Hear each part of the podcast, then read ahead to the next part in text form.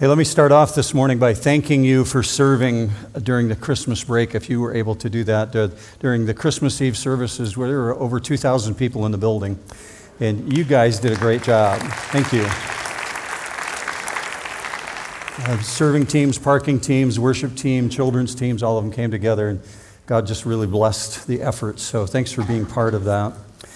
Um, I'm excited to jump into what we're going to jump into, um, but I'm mindful that Um, it, it's got some depth to it in terms of length.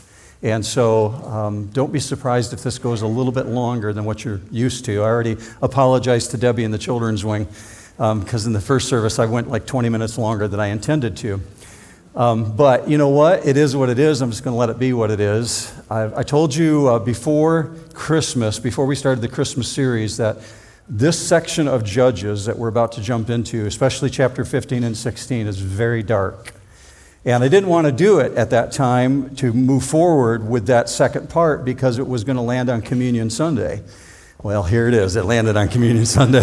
So anyways, um, it, it is what it is. It's very dark. It's got some breadth to it.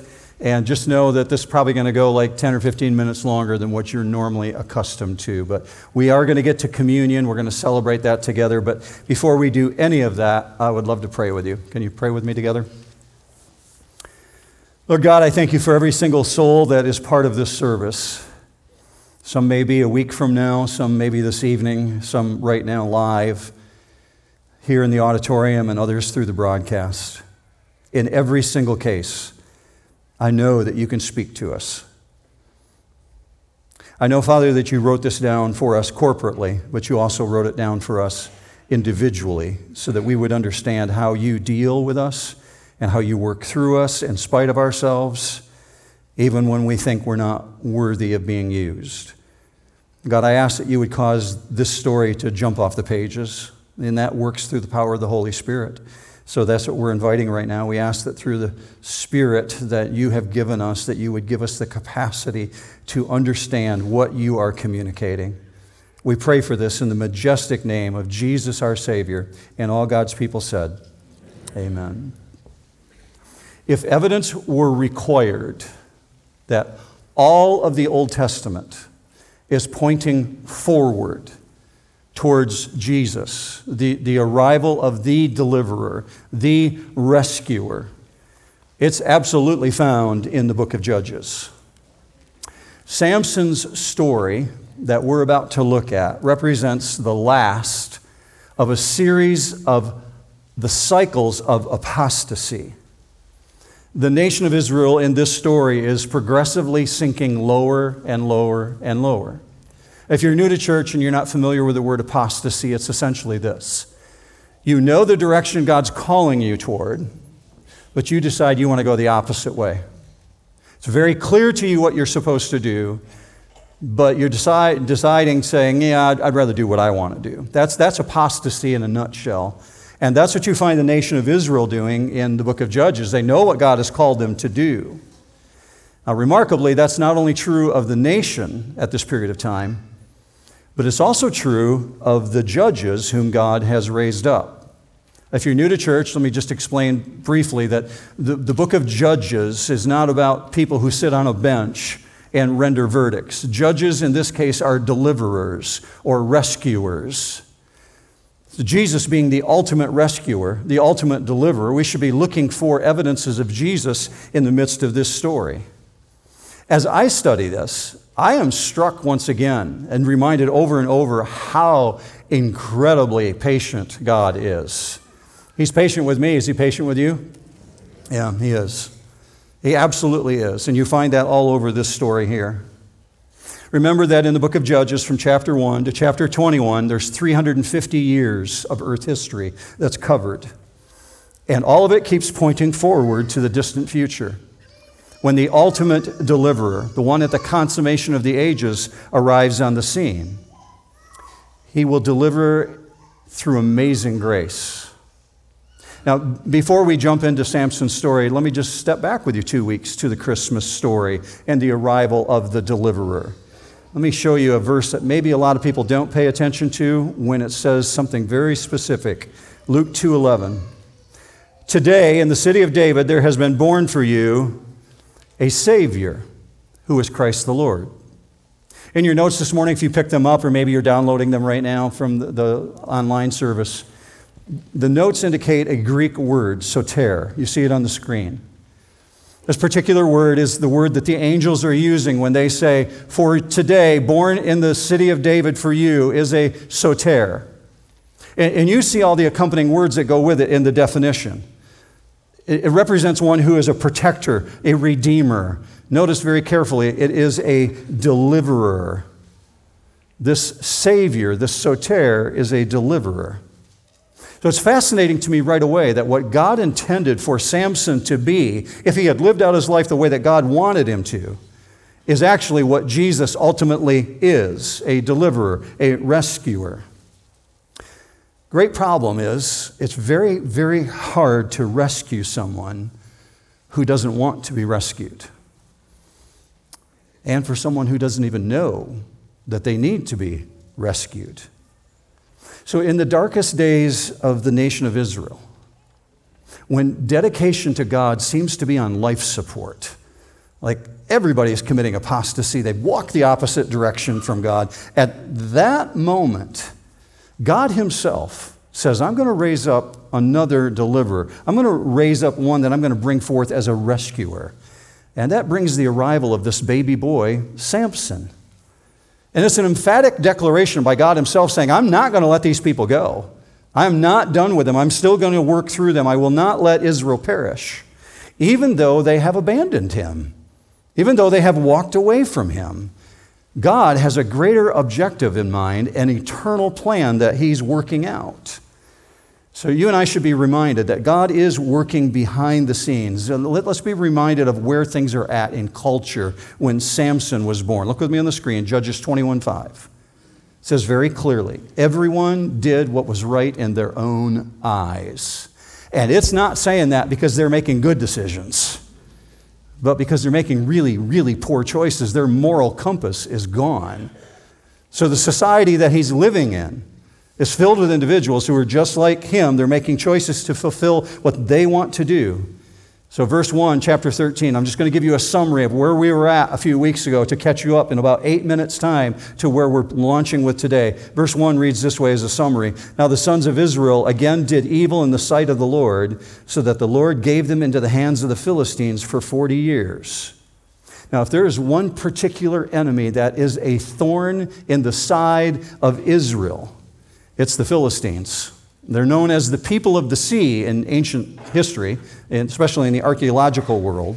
They are warlike, they are powerful, and they're constantly picking fights with Israel at this time. They're exerting pressure from the five cities that they dwell over in the Philistine area, and the capital city is Gaza, what we know today as the Gaza Strip. These individuals at this period of time are the bullies of the neighborhood. And they become the main reason why Israel begins seeking a king in the book of First Samuel. What's really conspicuous, though, is as you read the story, you find zero indication that the nation of Israel is crying out to be rescued. Zero indication whatsoever that they want a deliverer.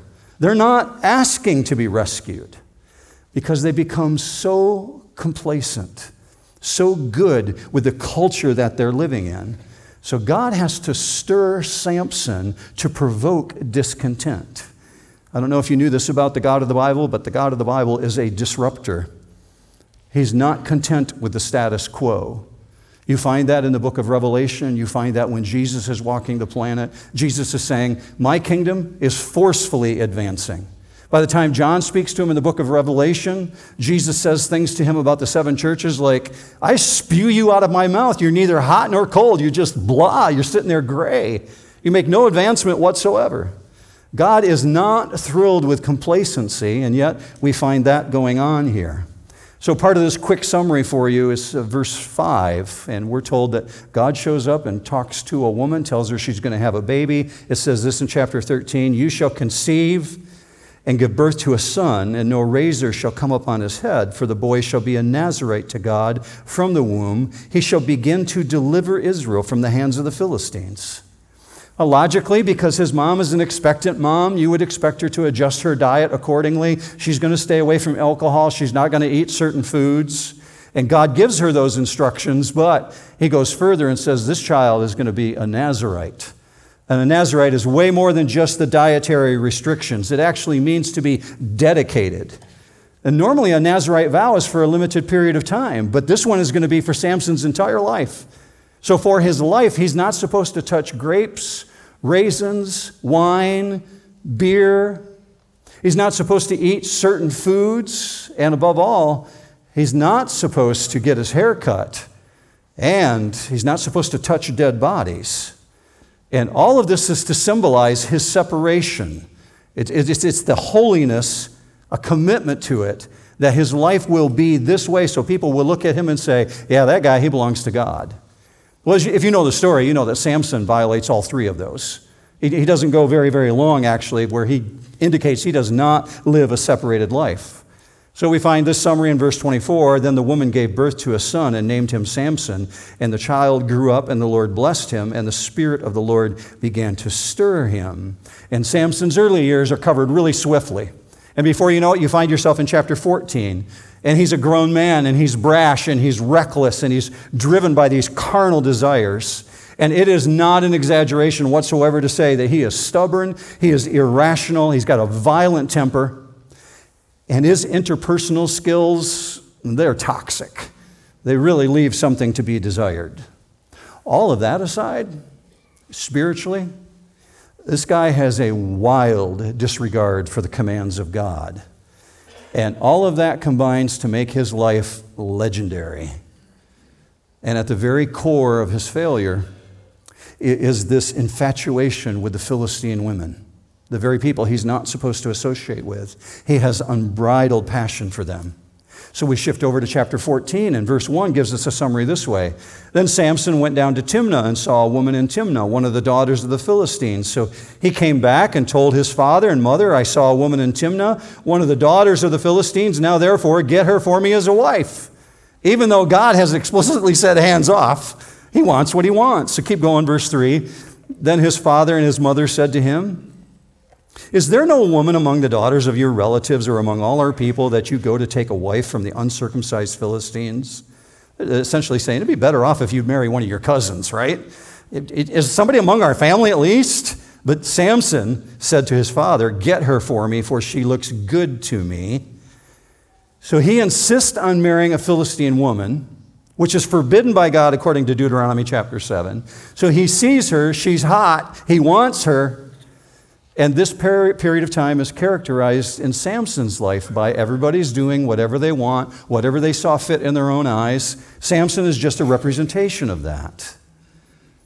All of us today sitting here would have to admit that we all have that thing in our life that we are weakened by.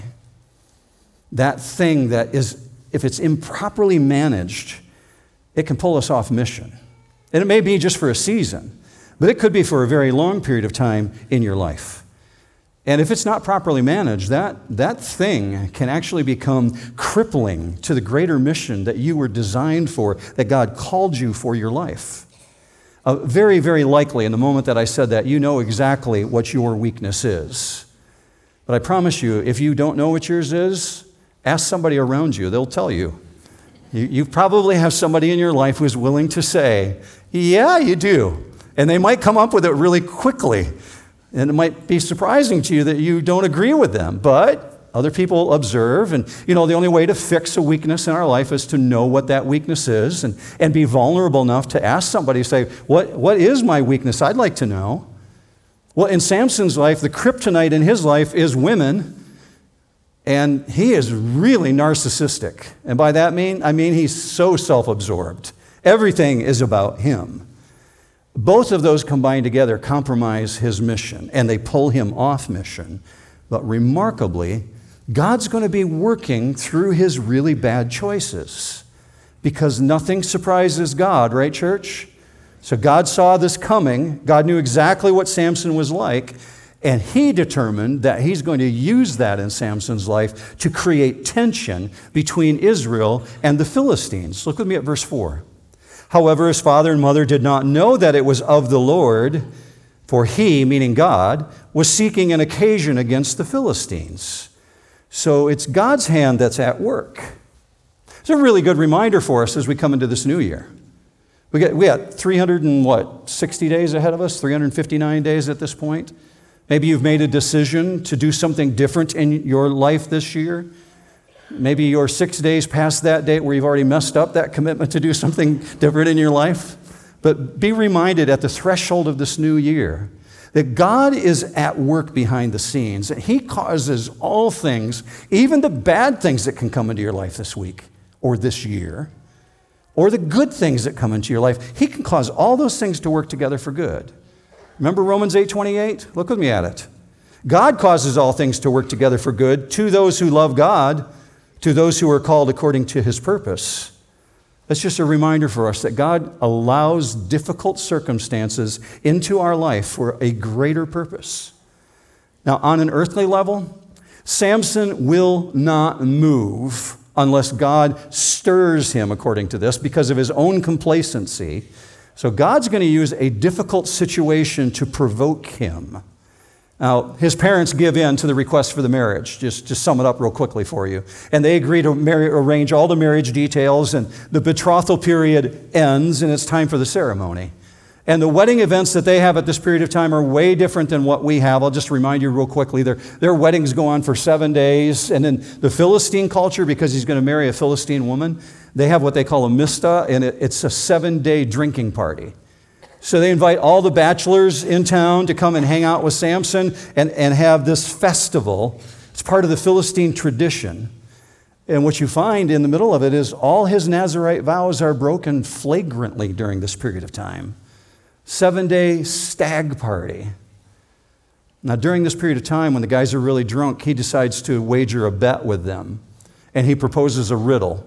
He's thinking he can get some money from this wedding event. They're thinking they can get some money from this wedding event. So he proposes a really hard riddle. They can't come up with a solution. They begin pestering his new bride. And he, in turn, is pestered by his bride to give in the secret to the riddle. You read about it later yourself in chapter fourteen. But essentially, this is what happens. She gets it out of him, the answer to the riddle. It's the seventh day. He thinks, what could possibly go wrong now? They had to solve it in seven days. She immediately tells those people. They come and give him an answer to the riddle. And he knows immediately, he is furious that his bride has betrayed him. And then he calls his new wife a heifer, which I told you is never a good thing, right? And beyond that, he says to those guys he had the bet with, you cheated, but he has to make good on his debt. He's got to pay back these thirty garments of clothing in order to exchange the money that he would have lost on that. So because of all of these events coalescing together, it triggers a war against the Philistines. He actually is the trigger for it. And it gets really intense. Verse nineteen, then the Spirit of the Lord came upon him mightily, and he went down to Ashkelon and killed thirty of them and took their spoil and gave the changes of clothes to those who told the riddle. And his anger burned, and he went up to his father's house. But Samson's wife was given to his companion, who had been his friend. But he doesn't know that detail, and that's where we stopped. So it took us like eight to ten minutes to recap where we left off at a few weeks ago, just so we're all on the same page. Now, you might remember that a marriage at this period of time is not fully consummated until the seventh day when it's physically consummated. So Samson and his wife have never slept together. It's the seventh day. The physical consummation will make the marriage legal, but Samson has skedaddled out of town. He's furious. He's raging. He's gone back to his parents' house. He's so mad at his new bride that he's nowhere to be found. And so the father-in-law, the father of the bride, decides he doesn't want her to be embarrassed or disgraced. So very soon after the wedding, he gives his daughter away to the best man. And Samson doesn't know this. And he's still fuming. And he's so furious that he's left this nightmare of a wedding behind him. Now, that's in the spring. He mopes all summer long. And he decides when fall rolls around that he's going to make his way back to where his new bride is at and essentially say to her, hey, I'd like to start over. Can we pick up where we left off? But his father-in-law will not let him in. Verse one, chapter fifteen. But after a while, in the time of wheat harvest, Samson visited his wife with a young goat, because that's what every young bride wants, right? And said, I will go into my wife in her room. But her father did not let him enter. Her father said, I really thought you hated her intensely, so I gave her to your companion. Is not her younger sister more beautiful than she? Please let her be yours instead. Samson then said to them, this time I shall be blameless in regard to the Philistines when I do them harm. Now, if reconciliation was his hope, rage will become his response. He is off the charts with revenge. Verse four. Samson went and caught three hundred foxes and took torches and turned the foxes' tails tail to tail and put one torch in the middle between two tails. When he had set fire to the torches, he released the foxes into the standing grain of the Philistines, thus burning up both the shocks and the standing grain. Pay attention to this. Along with the vineyards and the groves. And they're an agrarian society. And they've spent the entire summer putting a crop in so that they can raise this crop to sell it to sustain themselves for their economy. And he has just torched their economy. This is serious financial disaster for these people. So when the Philistines find out what he's done, they go looking for the person who they think is to blame. And they want to take it out on the father of the bride because they think he's to blame. And so this is part of that very dark component of this story. They incinerate him and the girl, the one who is supposed to be the bride of Samson. Verse six. Then the Philistines said, who did this? And they said, Samson, the son-in-law of the Timnite, because he took his wife and gave her to his companion, meaning the father-in-law took Samson's wife and gave her to the best man. So the Philistines came up and burned her and her father with fire. Samson said to them, since you act like this, I will surely take revenge on you, but after that I will quit. He struck them ruthlessly with a great slaughter, and he went down and lived in the cleft of the rock of Etam. I assume the cleft of the rock of Etam is part of a cave system. So he's hanging out in this area that's very rocky, apparently. It's got cliffs associated with it. When Samson hears what they have done, he is furious. And he is so out of control, his rage becomes incomprehensible. And you should notice as you're reading this story, he takes no personal responsibility whatsoever. He doesn't say, yeah, I, I, I did that. I, I actually shouldn't have done what I did. That, that probably caused them to do what they did. No, there's, there's no ownership whatsoever. As a matter of fact, l- look with me at the King James Version of verse eight. You see it on the screen. You may have your Bible even open, and maybe you have a King James Version, but it, it reads this way. He attacked them hip and thigh with great slaughter. Hip and thigh is a slang from the ancient world that means from top to bottom. It means he eviscerates them, literally disemboweling these people. The guy's bulletproof. There's nothing they can do to harm him. And he is so furious, he takes it out with this unrelenting, violent assault. Literally, Samson has a scorched earth policy. He scorched their economy. He scorched their vineyards, their groves, all their crops. Now they've got dead bodies scattered all over the countryside. And they don't want to put up with this anymore. Remember, God is using Samson's fury as an instrument of judgment against the Philistines and to trigger the Israelites to shake them. So verse nine. Then the Philistines went up and camped in Judah and spread out in Lehi. And the men of Judah said, why have you come up against us? Now, if you're not familiar with the Bible, the men of Judah are Jews. They're Israelites. Why have you come up against us? And they said, we have come up to bind Samson in order to do to him as he did to us. So you see how revenge is playing out. Well, you did this to me. Well, you did that to me, so I'm going to do this to you. Well, you did that to me, and I'm going to do this to you. Well, you did that to me. And it keeps going back and forth, and we're going to take it out on you. And now they show up and say, we want Samson.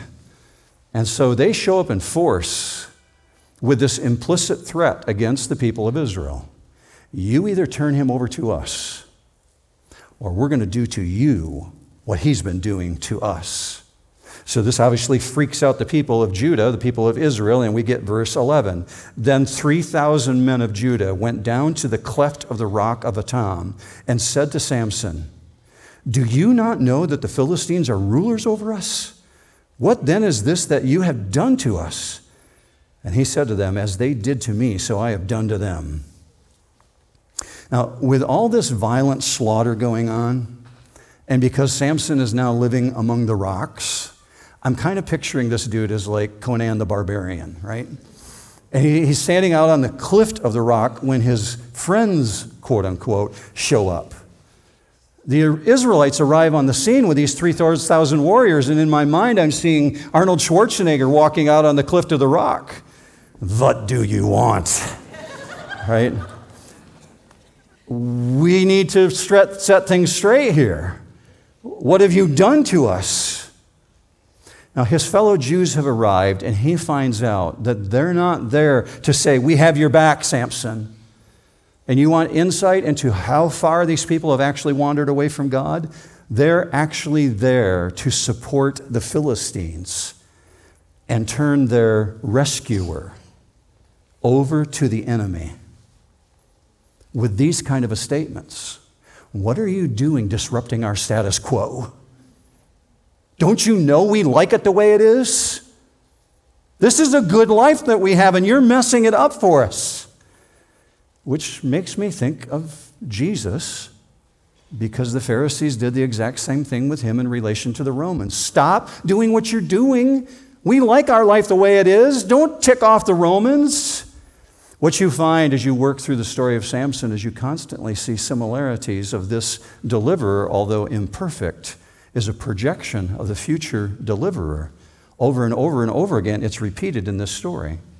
Verse twelve, they said to him, we have come down to bind you so that we may give you into the hands of the Philistines. And just pause there for a second. Just speculate with me. I'm speculating at this moment, there is a long sigh on Samson's part. Like, really? You guys are going to do that? And Samson said to them, swear to me that you will not kill me. Now, I'm pretty confident that that's just a mental ploy on his part in order to get inside the camp of the Philistines. Verse thirteen, so they said to him, no, but we will bind you fast and give you into their hands. Yet surely we will not kill you. Yet they won't, but they know the Philistines want to kill him. So then they bound him with two new ropes and brought him up from the rock. So in some ridiculous visual tactic, Samson allows his hands to be tied with new rope. You may as well try and put handcuffs on Superman. It will have no effect whatsoever. Now, his reputation is such that even his fellow Israelites are so afraid of this guy and his enormous strength that they stand back at a distance, but they're also refusing to have his back. You and I have the benefit of history. We get to look back over time and read these stories, and we can see he is afraid of absolutely no one. So you can tell right away, this totally smells like a setup. Well, it absolutely is. Verse fourteen, when he came to, came to Lehi, the Philistines shouted as they met him. It's a, it's a victory cheer. And the Spirit of the Lord came upon him mightily, so that the ropes that were on his arms were as flax that is burned with fire, and his bonds dropped from his hands. He found a fresh jawbone of a donkey, so he reached out and took it and killed a thousand men with it. Then Samson said, with the jawbone of a donkey, heaps upon heaps, with the jawbone of a donkey, I have killed a thousand men. Now, believe it or not, I've done some research on the jawbone of a donkey. And if you do that later today, don't do it right now. But I think you'll find some of the things that I found that are remarkable. In the structure of a jawbone of a donkey, you'll find that the, the mandible bones here, they're actually connected by a really strong chin bone. And when the animal decays, the jaw doesn't fall apart. It stays together. In other words, it's like a triangle of bone. And we're told that this is a, a freshly killed donkey, which means the teeth are still intact in the jaw. So he uses this triangle of nine-inch bone, nine-inch jaws typical of, of a donkey, with these teeth that are sticking out that are jagged. He uses this as a weapon. He picks up the nearest thing that he can find and eviscerates the enemy and kills a thousand of them with this jawbone, and then piles the bodies heaps upon tops of heaps. And the Jews actually renamed this place called Jawbone Hill, Ramoth La'ai. That, that's the name that's given to it. And then this really bizarre thing takes place in verse sixteen. He begins singing a song. He sings a song about what he's just done. Very strange, but he's exhausted at the end of it. You come to verse eighteen, and he's so thirsty. For the first time, you find Samson, that's recorded in his life, praying. And he's essentially saying to God, you did a great thing here. You worked through me. And then we come into the very difficult component of this story. We transition over to chapter sixteen. This is where I want to slow the pace down just a little bit with you, because this is when he brings another woman into his life. Chapter sixteen, verse one. Now Samson went to Gaza and saw a harlot there and went into her. When it was told the Gazites, saying, Samson has come here, they surrounded the place and lay in wait for him all night at the gate of the city. And they kept silent all night, saying, let us wait until morning light, and then we will kill him. Now Samson lay until midnight, and at midnight he arose and took hold of the doors of the city of the gate and the two posts and pulled them up along with the bars. Then he put them on his shoulders and carried them up to the top of the mountain, which is opposite Hebron. Now this is a military action. If you take the gates of a city, a military action is essentially saying, we've taken your gates, we have conquered you. If you can conquer your enemy's gates, you've conquered your enemy. And what you might not know is this is the Bronze Age, and it's right at the tail end of the Bronze Age, leading into the Iron Age. And there's something remarkable about these gates I'll get into in just a moment. Back up with me, though, mentally. In verse one, you just read that he's with a prostitute. But if you go back a verse before that, you're in chapter fifteen. And chapter fifteen ends by saying, and Samson judged Israel for twenty years, as though his life is over at that point. Well, what it's doing from fifteen to sixteen is it's telling you he's in the last days of his life because of the events that are happening here. So he's been judging, delivering Israel, protecting Israel for twenty years. There is so much that we don't have record of, of this guy, but assuming that he started at age eighteen, maybe twenty, so he's about thirty-eight or forty years of age now. He's been doing this for twenty years, so this guy is in the prime of his life. He's young enough to be powerful and potent, yet he's old enough and experienced enough to demonstrate some degree of wisdom. And the Philistines have decided they've had enough of him. It is time to capture him, which is absolutely fruitless because the guy's bulletproof. So he decides what he's going to do this time is actually uproot the city gates of Gaza and carry it on his shoulders thirty-eight miles to the top of Mount Hebron, which is a twenty-five hundred ascent above sea level. So he's got these gates on his shoulders, which in the Bronze Age of a typical city at this period of time is fourteen feet wide. The gates are coated in bronze, made with a wood base, set with iron poles, set in concrete, their version of concrete, chiseled stone essentially. We're told that he doesn't just pick up the gates. He picks up the bars, he picks up the poles, and puts this on his shoulders, fourteen foot wide gate, and carries it thirty-eight miles up to the top of Mount Hebron. What's going on here? He's demonstrating some degree of restraint and wisdom by saying, you guys have no idea who you're messing with. Back off. Because if you conquered your enemy's gates, you've conquered your enemy. But that's not a back off for them. That just stokes them. So we've got a guy who is superhero status, we would call him. Superhuman strength with a super sinful, fatal attraction in his life that follows him throughout all of his undisciplined existence. Samson's greatest weakness is now going to be focused on one person and one person alone, and it's going to lead to inevitable disaster. Verse six, I'm sorry, verse four. After this came about that he that he loved a woman in the valley of Sorek, whose name was Delilah. The lords of the Philistines came up to her and said to her, "Entice him, and see where his great strength lies, and how we may overpower him, that we may bind him to afflict him. Then we will each give you eleven hundred pieces of silver." Now, if you don't know this, the Hebrew language is really colorful, and, and it uses terms that we wouldn't use, especially on a Sunday morning in a church service. So when it uses the terms entice, that's a very polite English way of saying, um, we want you to use your female equipment to do things that we can't do. In other words, we want you to prostitute yourself to get this guy to give up the information. Now, he's been with a prostitute earlier, but now he's really drawn to Delilah. And these Philistine leaders know this about him. And so they lay a trap, and they put her in his path, and they entice him because it's a plot to find out his secret strength. And they've said, we'll give you eleven hundred shekels of silver per person. Each of us will do that. Well, there's five of them, five kings over the Gaza area. So five times eleven hundred, we're going to give you fifty-five hundred shekels of silver. The average person living at this period of time, they earned ten shekels of silver in an entire year. So they have just offered her five hundred fifty years of wages. That's how much they want Samson.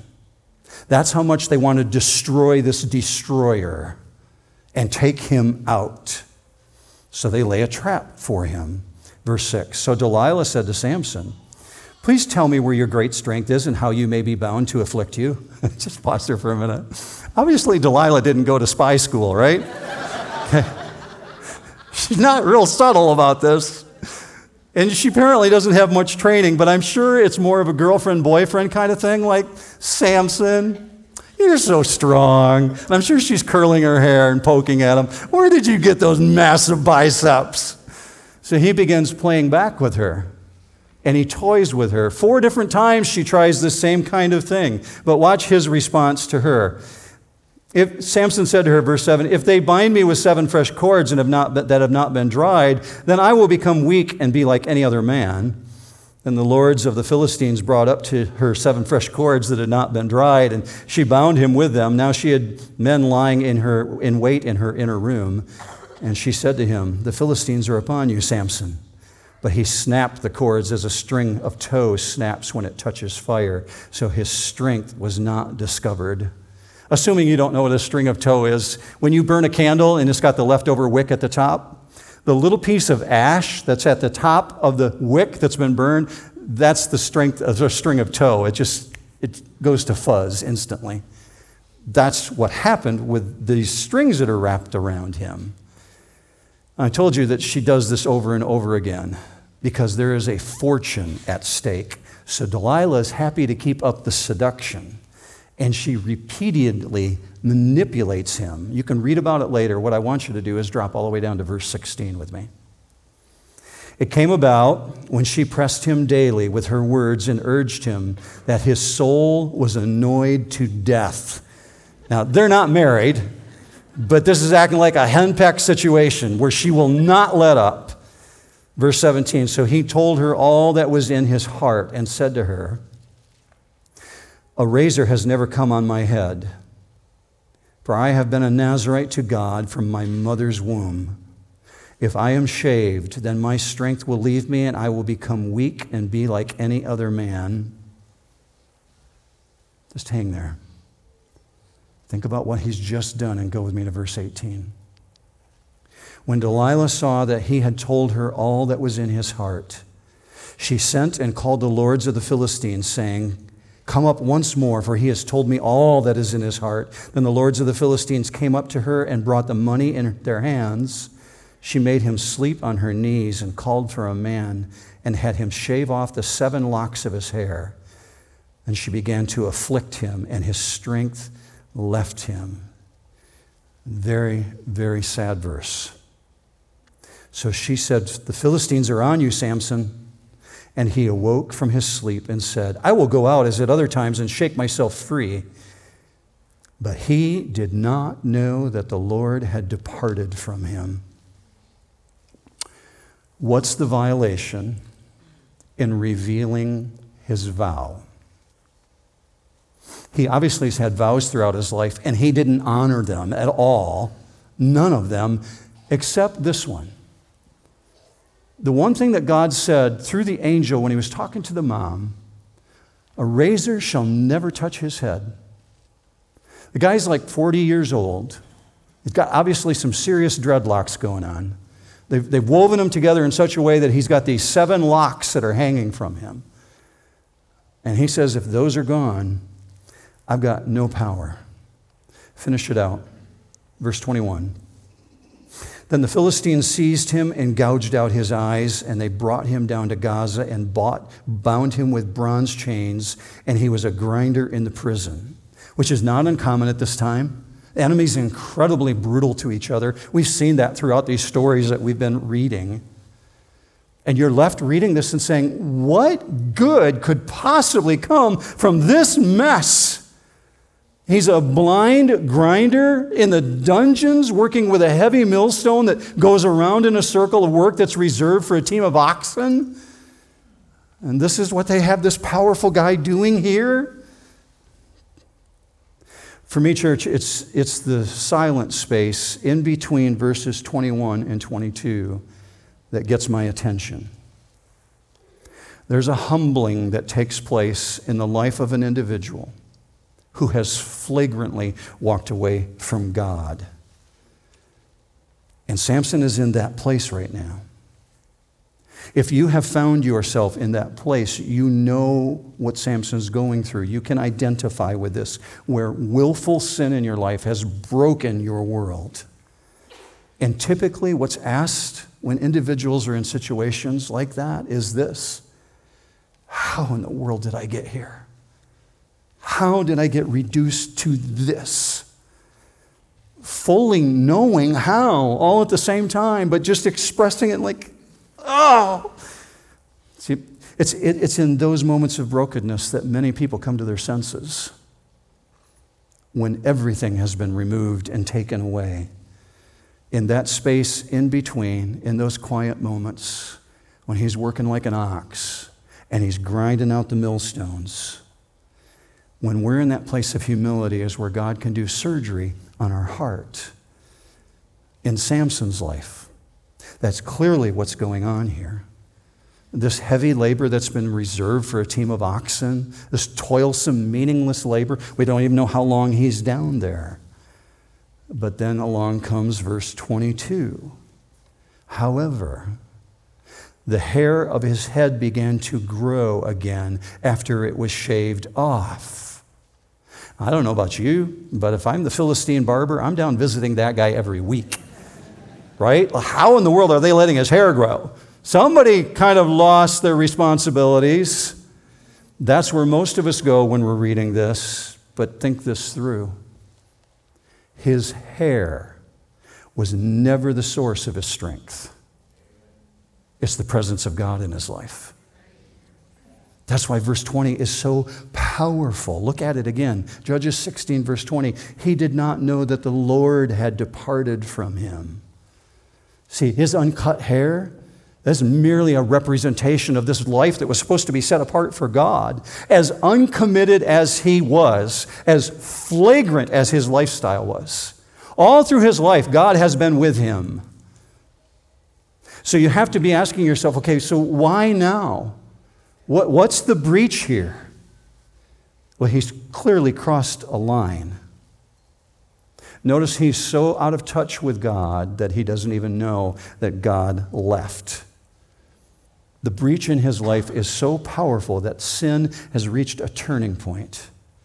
And he tells Delilah what he's never told anyone else. And essentially he's saying this: you, Delilah, are more important to me than even my relationship with God. I give you preeminence. He's fully apostatizing. God, I know what you want. I'm going the other way. So this weakness in his life, this thing, has overtaken him to the point where it has completely destroyed him, upon which God departs. He doesn't even know it. And throughout his life, he's been blinded by his enormous strength. He's been blinded by his lust. He's been blinded by his arrogance. And now he's been blinded physically by these godless captors. But here's where you find hope in the story. It's not too late. Even though he is full of all this flagrant sin and walking away from God, God has purpose for him when he gets his spiritual act together, because your God is rich in mercy and rich in patience. He's patient with you. I know he's patient with me. He's patient with Samson. He is incredibly patient. Even when we flagrantly walk away from God and commit the most depraved acts. Hold that thought. Verse twenty-three. Now the Lord of the Philistines assembled to offer a great sacrifice to Dagon their god, and to rejoice, for they said, our God has given Samson, our enemy, into our hands. When the people saw him, they praised their God, for they said, our God has given our enemy into our hands, even the destroyer of our country, who has slain many of us. Even the pagans recognize this is a spiritual battle. Their God is a God, small g. They're giving all the credit to their spiritual God, small g, Dagon. They recognize this is way more than a military issue. Our God's bigger than your God. Our God conquered your God. Look what our God did for us. He took out the destroyer of our country. Now, if you're the advisor to the Philistines, you might want to step back and say, yeah, you guys might not want to say that. That's a really dangerous statement. They're celebrate, celebrating Dagon, this god small g of stone, as the one who finally broke Samson. I know this about the God of the Bible. You want to get the attention of the God of the Bible, the one true God, just try giving credit for things that he's done to a stone god. That'll tick him off. God does not share his glory with anyone. Can I get an amen? He doesn't. So we have verse twenty-five. And so it happened when they were in high spirits, meaning they are totally tanked, that they said, call for Samson that he may amuse us. Now you'll see this word repeat several times here. It means make us laugh. Call for Samson that he may amuse us. So that they called for Samson from the prison, and he entertained them, and they made him stand between the pillars. Then Samson said to the boy who was holding his hand, let me feel, feel the pillars on which the house rests, that I may lean against them. Now the house was full of men and women, and all the lords of the Philistines were there, and about three thousand men and women were on the roof looking on while Samson was amusing them. So this carnival spectacle is escalating to the degree that they are so drunk that the foolishness absolutely increases, to the degree that they demand to see this humiliated strong man. And Samson blindly stumbles into their presence among all the jeering, all the jesting, all the scornful mockery. Now, archaeologists who examine buildings from this period are very much the same archaeologists who look at Roman structures and Greek structures, and they tell us that in every case when these monstrous stone buildings were built, even though they're lined with pillars on the outside, there was always two center pillars on which the weight of the entire superstructure depended. And if those two monolithic columns were removed, the building would collapse. That's where you find Samson, in the middle between these two columns. Now catch this, how it ends. In one climactic, self-sacrificing act. We find verse twenty-eight. Then Samson called to the Lord and said, O Lord God, please remember me and please strengthen me just this time. O God, that I may at once be avenged of the Philistines for my two eyes. Samson grasped the two middle pillars on which the house rested, and he braced himself against them, the one with his right hand and the other with his left. And Samson said, let me die with the Philistines. And he bent with all his might. Pause right there. We'll finish it out in just a second. Catch this. A flash of supernatural physical strength is surging through his body. And we hold that thought because that's where he's at, wedged between these two pillars. And I hold that thought because there's something greater going on. Most people interpret this story and look at that as just the physical outcome, but notice spiritually, church, what is going on. There's something much greater going on here that is often missed.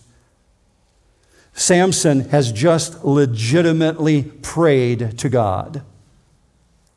Does God hear the legitimate prayers of his people? Thief on the cross turns to Jesus. Remember me when you come into your kingdom. Are you ever going to be more desperate than the thief on the cross? No way. You know your life is hours from evaporating. Genuine, authentic, legitimate, prayerful request. On Samson's part, in this moment, God, will you remember me? It's way more than the thief on the cross. He comes right out and says, I want you to not just remember me, but strengthen me, God. I want to do what you designed me for. So he's wedged between these pillars. We catch him in that physical moment when something greater is going on here that is often missed. There is a progressive, greater descent into corruption by the people of this era and by people of our culture that results in something that is very difficult to get past in human strength. A progressively greater descent into sinful behavior produces each time a much more superficial repentance. God, I'm so sorry I shouldn't have disobeyed you. Will you forgive me? God forgives. But we keep repeating the behavior and repeating the behavior and repeating the behavior, and a superficial descent into repentance takes place with this constant, repetitive behavior of egregious sin. And what happens is there, there is a crusting over of the emotional heart, what the Bible calls a seared conscience, a calloused heart, because sin is repeated over and over and over and over again. And I think if any of you have walked with Jesus long enough, you know that when someone's in that situation, it is only by the power of the Holy Spirit that that person has been able to break free from sinful behavior. It is the power of the Holy Spirit that can open up a calloused heart. For Samson to get to this place where he is desperately pleading with God, you know that a true work of God has taken place even in the last hours of this guy's life. Only the Holy Spirit of God can do that. And when the Holy Spirit brings conviction, it is never superficial, because that kind of conviction produces life change. It is absolutely legitimate, and it is visible in the humility of that person. Many of us today are prime examples of that. There's a point in your life where you rejected and pushed away what God was trying to show you and calling you to a walk with Jesus, that you would be forgiven of your sins. And perhaps you pushed it away for a long, long time. But ultimately, because of the power of the Holy Spirit in your life, God decided through his amazing grace to open up your eyes and reveal to you who Jesus really is. And you know forgiveness of sin. You're prime examples of Samson. He's exactly in that place. In Samson's case, you cannot plead with God the way that he's pleading and have the God of the universe who knows all respond in the way that he has responded without there being genuine repentance. That's why I say this guy has his spiritual act together at this point. He's in that unique place of understanding that God and God alone can provide what we desperately need. Verse thirty finishes. And he bent with all his might so that the house fell on the lords and all the people who were in it. So the dead whom he killed at his death were more than those whom he killed in his life. With each massive arm, he takes hold of the monolithic pillar on his right and the monolithic power pillar on his left, and slightly they begin to move. And it's confirmation for him. Without question, he knows the true source of his strength. God has empowered him. I've done the calculations, church. We're told that there's three thousand people on the roof of this building. At one hundred fifty pounds per person, that's a minimum of four hundred fifty thousand pounds of weight just in the humans alone. Plus the weight of the building, plus the power of these monolithic structures.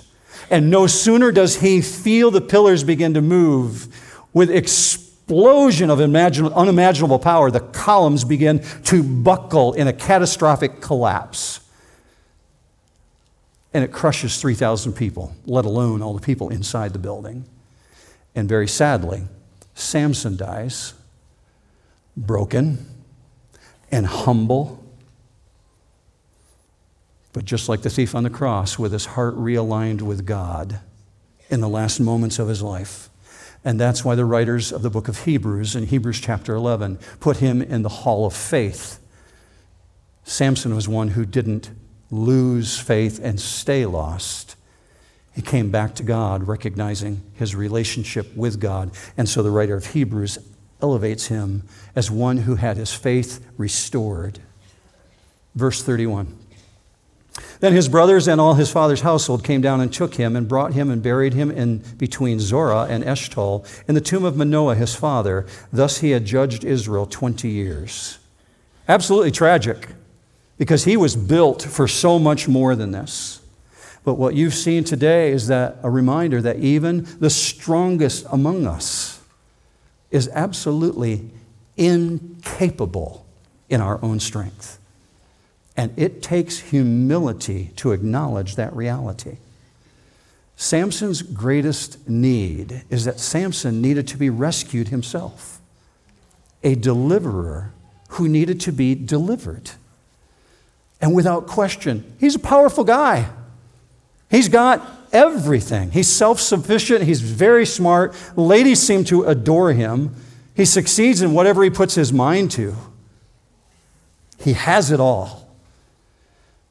But tragically, it's all misdirected energy. And this superhuman strength became his undoing. So here's my last thought. How great would it be to read about how God uniquely built him to accomplish God's intended purposes, and to also read that this guy lived righteously like Daniel or like Isaiah or like Elijah? It'd be extraordinary in all of human history to find just one individual who had it all, who had everything and lived a totally righteous life. Well, that would be Jesus. There's only one that had everything and lived a totally perfect, righteous life. That would be Jesus. And that one who had everything gave up everything so that you might become the righteousness of God. So that you, in your incapacity, your inability, in our own weakness, might be made strong, because the one who knew no sin became sin for us. It's astounding to me. So I, I end with this thought, Philippians two. Although he existed in the form of God, did not regard equality with God a thing to be grasped, but emptied himself, taking the form of a bondservant and being made in the likeness of men. Or Second Corinthians five twenty-one, he made him who knew no sin to be sin on our behalf, so that we might become the righteousness of God in him. It's a great setup for communion. It's all the things that the New Testament writers are talking about. the one who had everything, who died with his arms also spread open wide, just like Samson. That one, he didn't die because of his sin. He died because of our sin. So we get the writers of the New Testament telling us, and I, if you're new to New Hope, bear with me for one paragraph, First Corinthians chapter eleven. I always read this before you come up and take up the elements. Paul writes, I received from the Lord that which I also delivered to you, that the Lord Jesus, in the night in which he was betrayed, took bread, and when he had given thanks, he broke it and said, This is my body, which is for you. Do this in remembrance of me. In the same way, he took the cup also after supper, saying, This cup is the new covenant in my blood. Do this as often as you drink it in remembrance of me. For as often as you eat this bread and drink the cup, you proclaim the Lord's death until he comes. Therefore, whoever eats the bread or drinks the cup of the Lord in an unworthy manner shall be guilty of the body and the blood of the Lord. But a man must examine himself, and in so doing he is to eat of the bread and drink of the cup. Our tradition here is that you can come up to the tables. They're in the back in the atrium and here in the front. Go to any table you want and pick up the elements and take them back to your seat. But that you would examine yourself. Because the price that was paid by our great strong man, Jesus, is so great. God says, do not take this for granted. Take this seriously. Examine yourself. Examine where you're at in your walk with God. If you've got something to confess, confess it in your seat. It's quietness of your moment where you're at. If you're ready at that point, come up to the table, pick up the elements, take it back to your seat. But this time, right now, is to talk to God about the great strong man that delivered you and examine yourself.